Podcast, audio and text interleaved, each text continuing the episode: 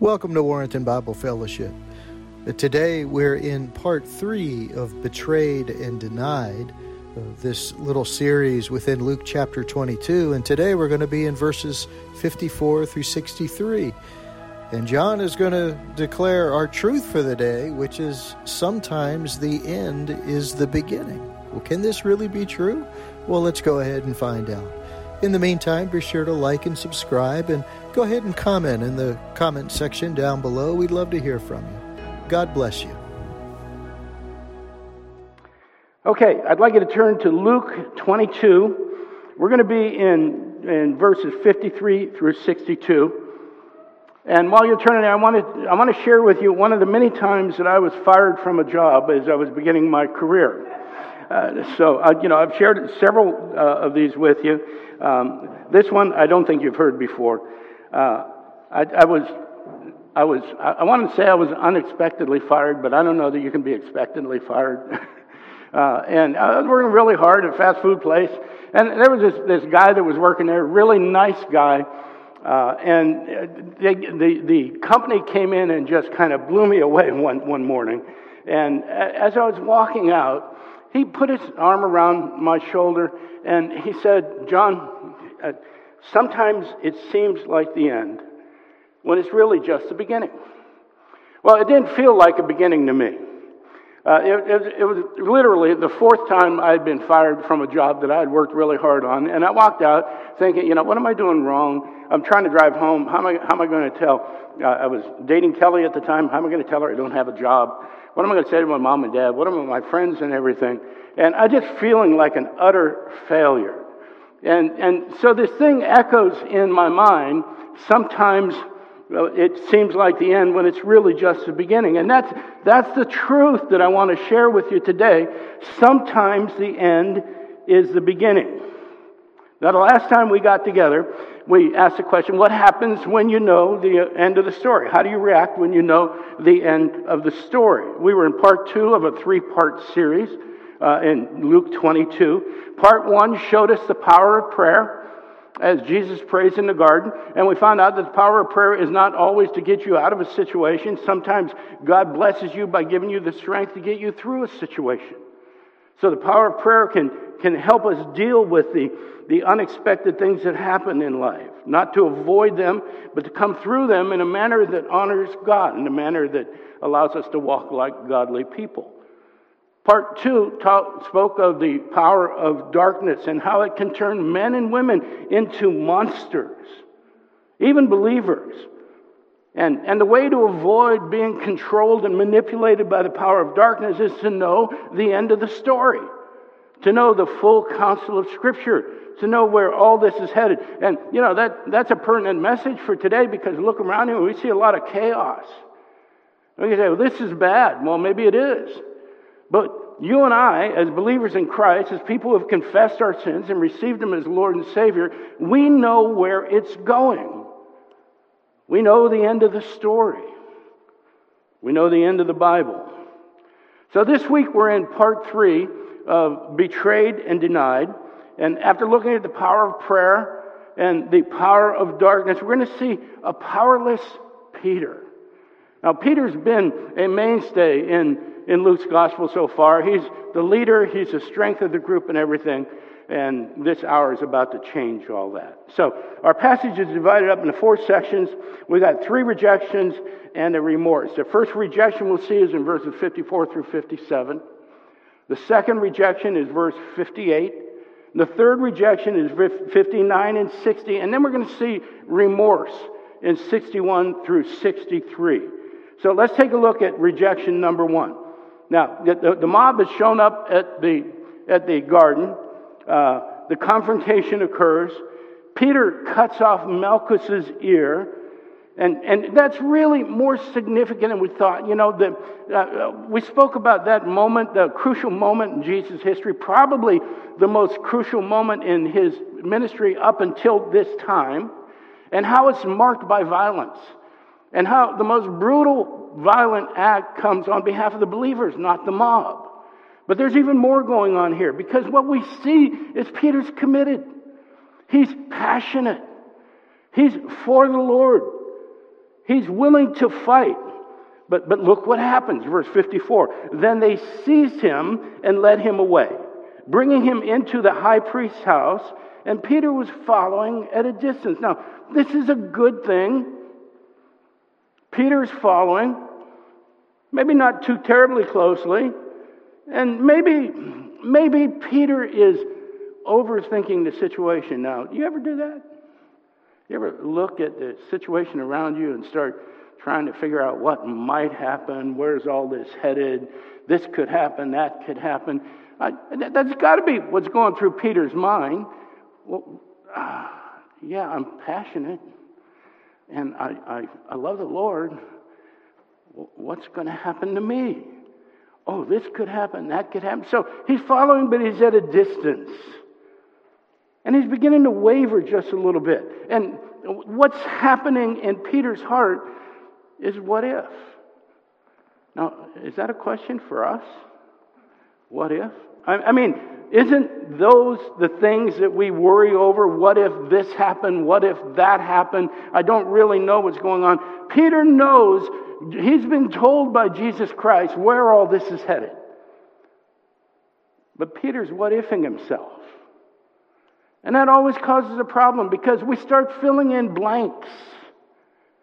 The areas that we don't know, we start filling in. What if this happens? What if that happens? What if this person reacts this way? What if that person does that? What if I, what if I lose my job? What if I lose my house? What if, what if, what if God doesn't fulfill his promise to provide for me and protect me?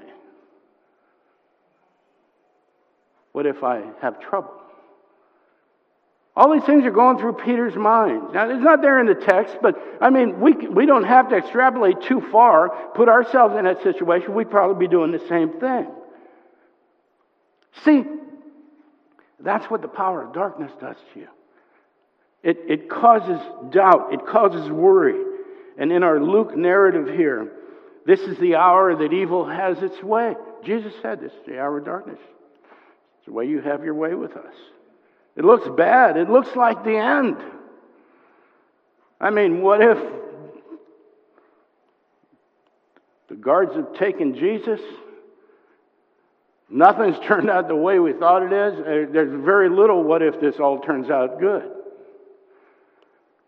I know, I know what you're thinking. Oh, oh, it, don't worry, John. It's not the end. And, and you should be thinking that because you should know the rest of the story, the true end of the story. Peter, Peter knows it too. But now, see, now Peter has to live the end of the story. And that's the hard part. We all know in our heads where all this is going. We all know how it's going to end up. But the hard part is living it. How might this moment look if Peter not only knew the end, but decided to embrace it, decided to appropriate it into his life, decided to live through this dark moment as if what Jesus said was true. Would that have diffused worry? Would that have assuaged his, his doubt? Would that have made him more comfortable? What if Peter savored this moment instead of dreaded it? What if Peter went down on his knees and said, Lord, you said this would happen. I hoped it wouldn't, but it is, and I'm going to receive it for all that it is.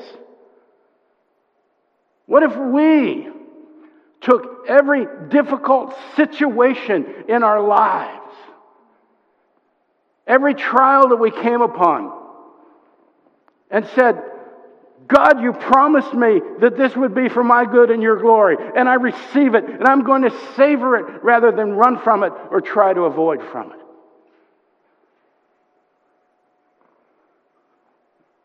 What if will kill you? And it should lead us to ask the question what if I lived like my life like I knew the end? Now, now we, know, we know that Peter's struggling with this because of what happens next. And it seems that he uh, joins some of the crowd that are taking Jesus away. They go to the high priest's house. Verse 55, and when they had kindled a fire in the middle of the courtyard and sat down together, Peter sat down among them. Now, this, this is a really bold move. I've told you before. Uh, the, the, Peter had, had, while they were on their own, he had professed all of this. Oh, oh I'll go with you anywhere, I'll do anything. Uh, to this small group of believers, he, he promised his undying support for Jesus Christ. But, and then we see this, then a servant girl She's a doorkeeper at the gate. She's a servant of the high priest. Seeing him as she sat, as he sat in the light. Now you got to remember, now he's moved into the courtyard of his house. It's well lit. Everything else is happening in darkness, just lit by a few torches here and there. So, seeing him as he sat in the light and, and looking closely at him, said, This man was with him. The girl sees that it's Peter. She says, He was with Jesus. Now, there, look what happens. Verse 57 but he denied it. He denied it. He then said, I don't know him. Two things happen here. First off, we, we see this denial. No, no, no, that wasn't me. And then we see the abandonment. It's not just, no, no, it wasn't me. It's like, I don't know him. And, and Peter's first denial, his first rejection, distances him from Christ. You see how Luke was trying to show us that at the beginning of the passage? Following Christ at a distance? Close, but not so close that he can be implicated. What he vowed to do in private, he was unable to carry through in public. Oh, that Peter. Can't believe he did that. Isn't it hard sometimes to demonstrate our faith in public? Easy to do when we're amongst other believers. Not always so easy to do when we're at work, when we're at school, when we're out on the ball field, when we're watching the news, maybe. That's rejection number one. Denies and creates distance between him and Jesus. Rejection number two, verse 58. And a little later, someone else saw him and said, You also are one of them. Again, there's nuance here that we need to pay attention to. Someone joins this girl in her accusation but it's not just that Peter was with him this time. Now it is one of them. He is a disciple of Christ. And Peter now has the opportunity to speak up and go, Yes, I'm a follower of Christ. But the public pressure is beginning to heat up. There's nasty things going on. Peter is wilting underneath the heat. He's trying to stay close to Jesus, but he wants to be incognito. If he had a, if he had a, a, a disguise, he would be wearing it. He doesn't want to be derided. He doesn't want to be treated maybe even worse by the crowd because he can see what's going on with Jesus. Peter said, Man, I am not. And so Peter's second rejection is an attempt to hide his identity as a believer. It's safer less confrontational if they think I'm not associated. It's better for me to pretend I'm not a believer. Oh my gosh, it is so much easier for us to go along with the crowd than it is to demonstrate the fact that we're set apart. We're a royal priesthood. It's hard to act like it, hard to embrace that. Rejection number three. And after an interval of about an hour, well, Peter's still there. I'll give him credit for this. This is one of the reasons why I think sometimes Peter gets a bad rap. I mean, he's just doing things that almost all of us would normally do, regardless when we're in a tough situation. But he doesn't leave. He doesn't go and he doesn't run. He's there. Yeah, yeah, he's struggling, but he's there. He's clearly scared. He's afraid that they're going to take him too. But something deep down inside Peter compels him to be close to Jesus Christ compels him to know what's going on. That's the spirit in us, brothers and sisters, drawing us to the Father. We have an advantage that Peter doesn't have. We have the spirit living inside us. Peter's just before that period where the spirit comes down and fills those who believe Jesus Christ. Doesn't give us superpowers. Doesn't make us able to leap tall buildings in a single bound. Okay, but it draws us to the Father. It's that whisper inside that you should be closer to Jesus. You're all familiar with this. You hear it from time to time. You should be reading your Bible. You should speak up in love and mercy. Tell people about Jesus Christ. You should be closer to your Father in heaven. We hear it all the time. The question is whether or not we're going to listen to it. Peter's struggling with some of the same issues right now, and he's not doing a bad job, humanly speaking. So, after an interval of about an hour, still another insisted saying, I'm sure that after an hour passed, Peter thought, okay, I'm through the hard part. I'll just stand over there in a corner and hope nobody recognizes me. I need to know what's happening. So an hour passes. Still another insisted, saying, Certainly this man was also with him, for he too is a Galilean. Now, there's the general feeling is that, that they're able to recognize this because Peter has an accent. That may be true. But this accuser is even more insistent than the other two. He says, certainly. But look at the words that the accuser chooses here was also with him. You think back to chapter 22, verse 33, where Peter said, Lord, watch this, I am ready to go with you both to prison and to death. Have you ever regretted saying something like that? Because it sounds pretty good when you're in the garden surrounded by your buds. it's not so good when you're standing in the courtyard and they're beating Jesus. They're beating your Lord and Savior. And you're wondering what they're going to do to you.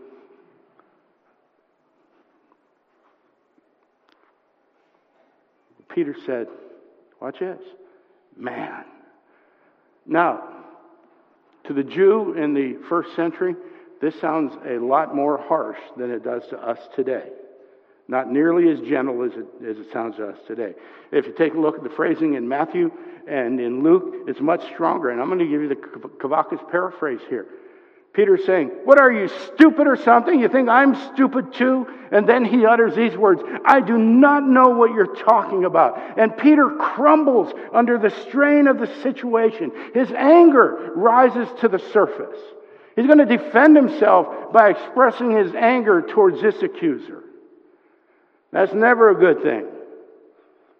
And at that moment, where Peter's anger has taken hold of him and he's done everything contrary to what he, he wanted to do. Have you ever found yourself in one of those moments where you're so controlled by anger, so controlled by emotions that you know that you're going to say in just a few minutes, Why did I do that?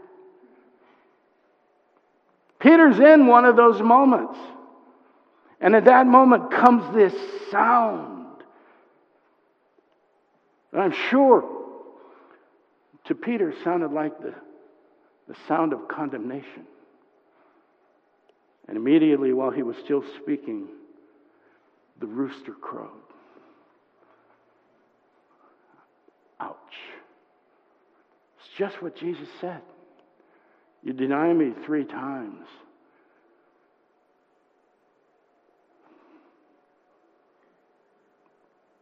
I was living in Orlando.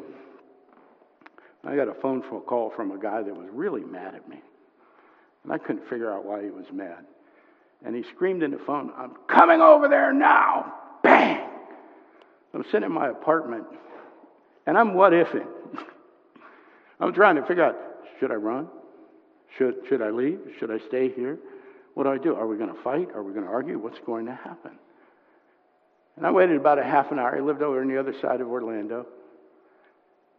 And then I heard boom, boom, boom. I'm going to tell you something. My heart stopped. I was sure that by the end that I would open the door and the guy'd be standing there with six other guys. guns, bats, knives, the whole thing. It was some guy trying to sell me something.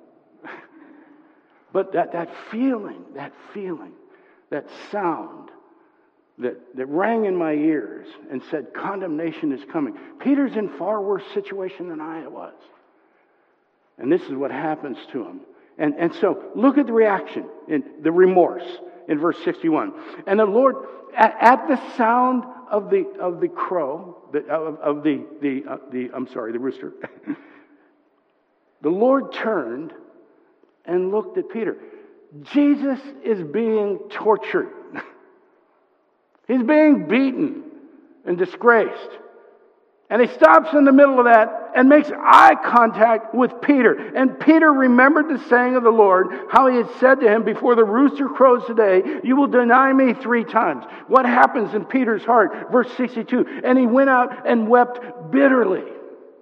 Peter is heartbroken, he's defeated. He's empty. He's hopeless. He's helpless. He is totally powerless to do anything about his situation. He can't even do the things that he wants to do, much less the things he's afraid to do. And it must feel for Peter like the end.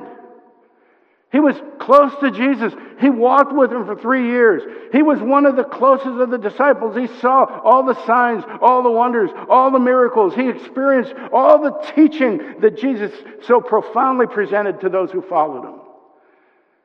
And now, now he's betrayed him. It had to look like the end for him, regardless of what happened to Jesus. He's got nothing now. He's been associated with Jesus, they've identified him and he's abandoned Jesus. He had to feel so alone. So we have three rejections, one remorse.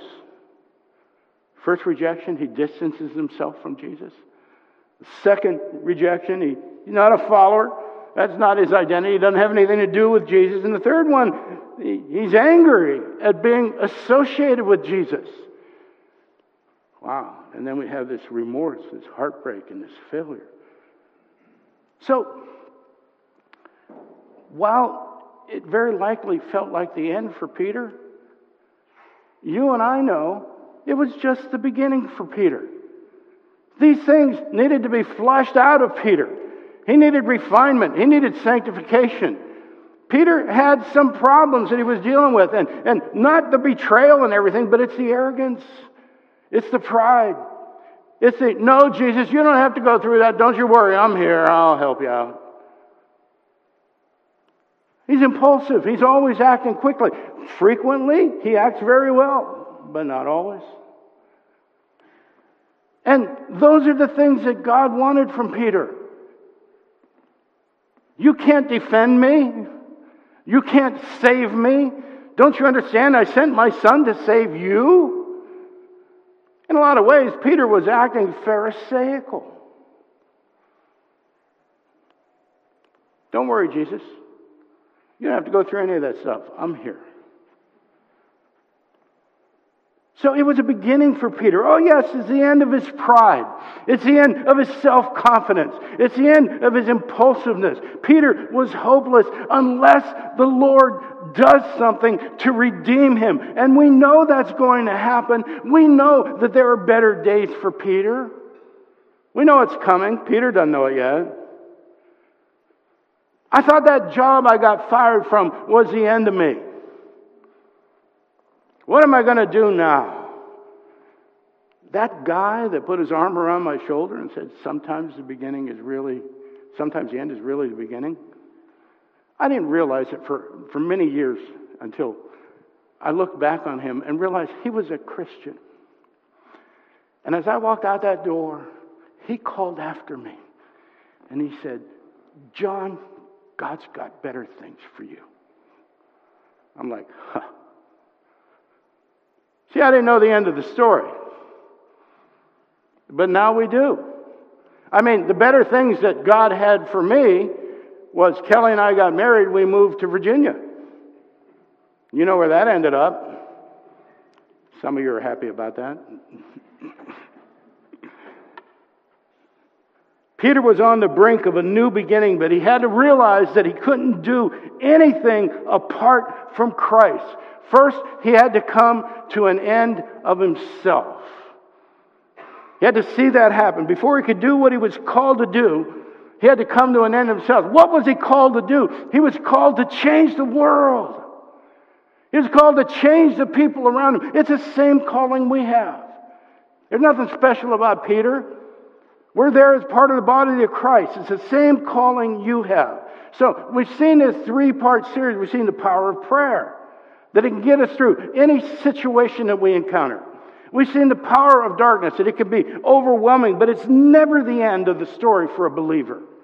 And then we've seen the powerless Peter. And the lesson for us in Peter is that not only in our powerlessness, can we accomplish nothing, but we need the full strength of God running in us and through us to accomplish anything.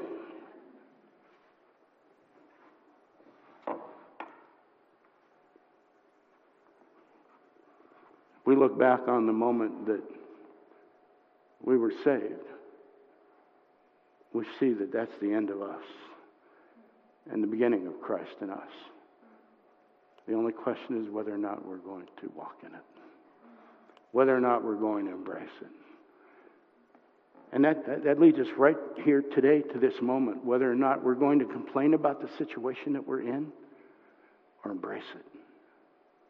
Whether or not we're going to try and fix it, help God out, church is in trouble, country's not going the way I want it to, maybe church isn't going the way I want it to, let me help God out. Or we're going to embrace the moment and say, okay, God, we're going to use what you gave us. We're going to eat everything on our plate because we know that you intend to nourish us and strengthen us. And we're going to embrace this moment for everything that it has because we know that you intend this for our good and your glory. And I don't want to miss any of it. Instead of standing off in a corner and pretending like I'm not part of the body of Christ, I want to be standing in the middle, proclaiming the gospel and the truth of the fact that you and I know the end of the story. And the end of the story is glory for those who believe. And doesn't get any better than that.